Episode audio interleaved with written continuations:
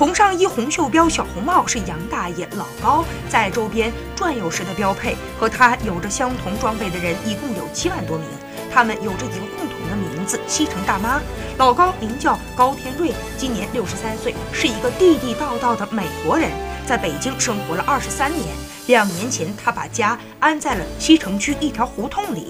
二零一七年，因为参与演出街道的公益宣传片《西城大妈》，老高出了名。之后，他主动要求到附近的荷花市场志愿岗亭值班，成为了一名真正的西城大妈。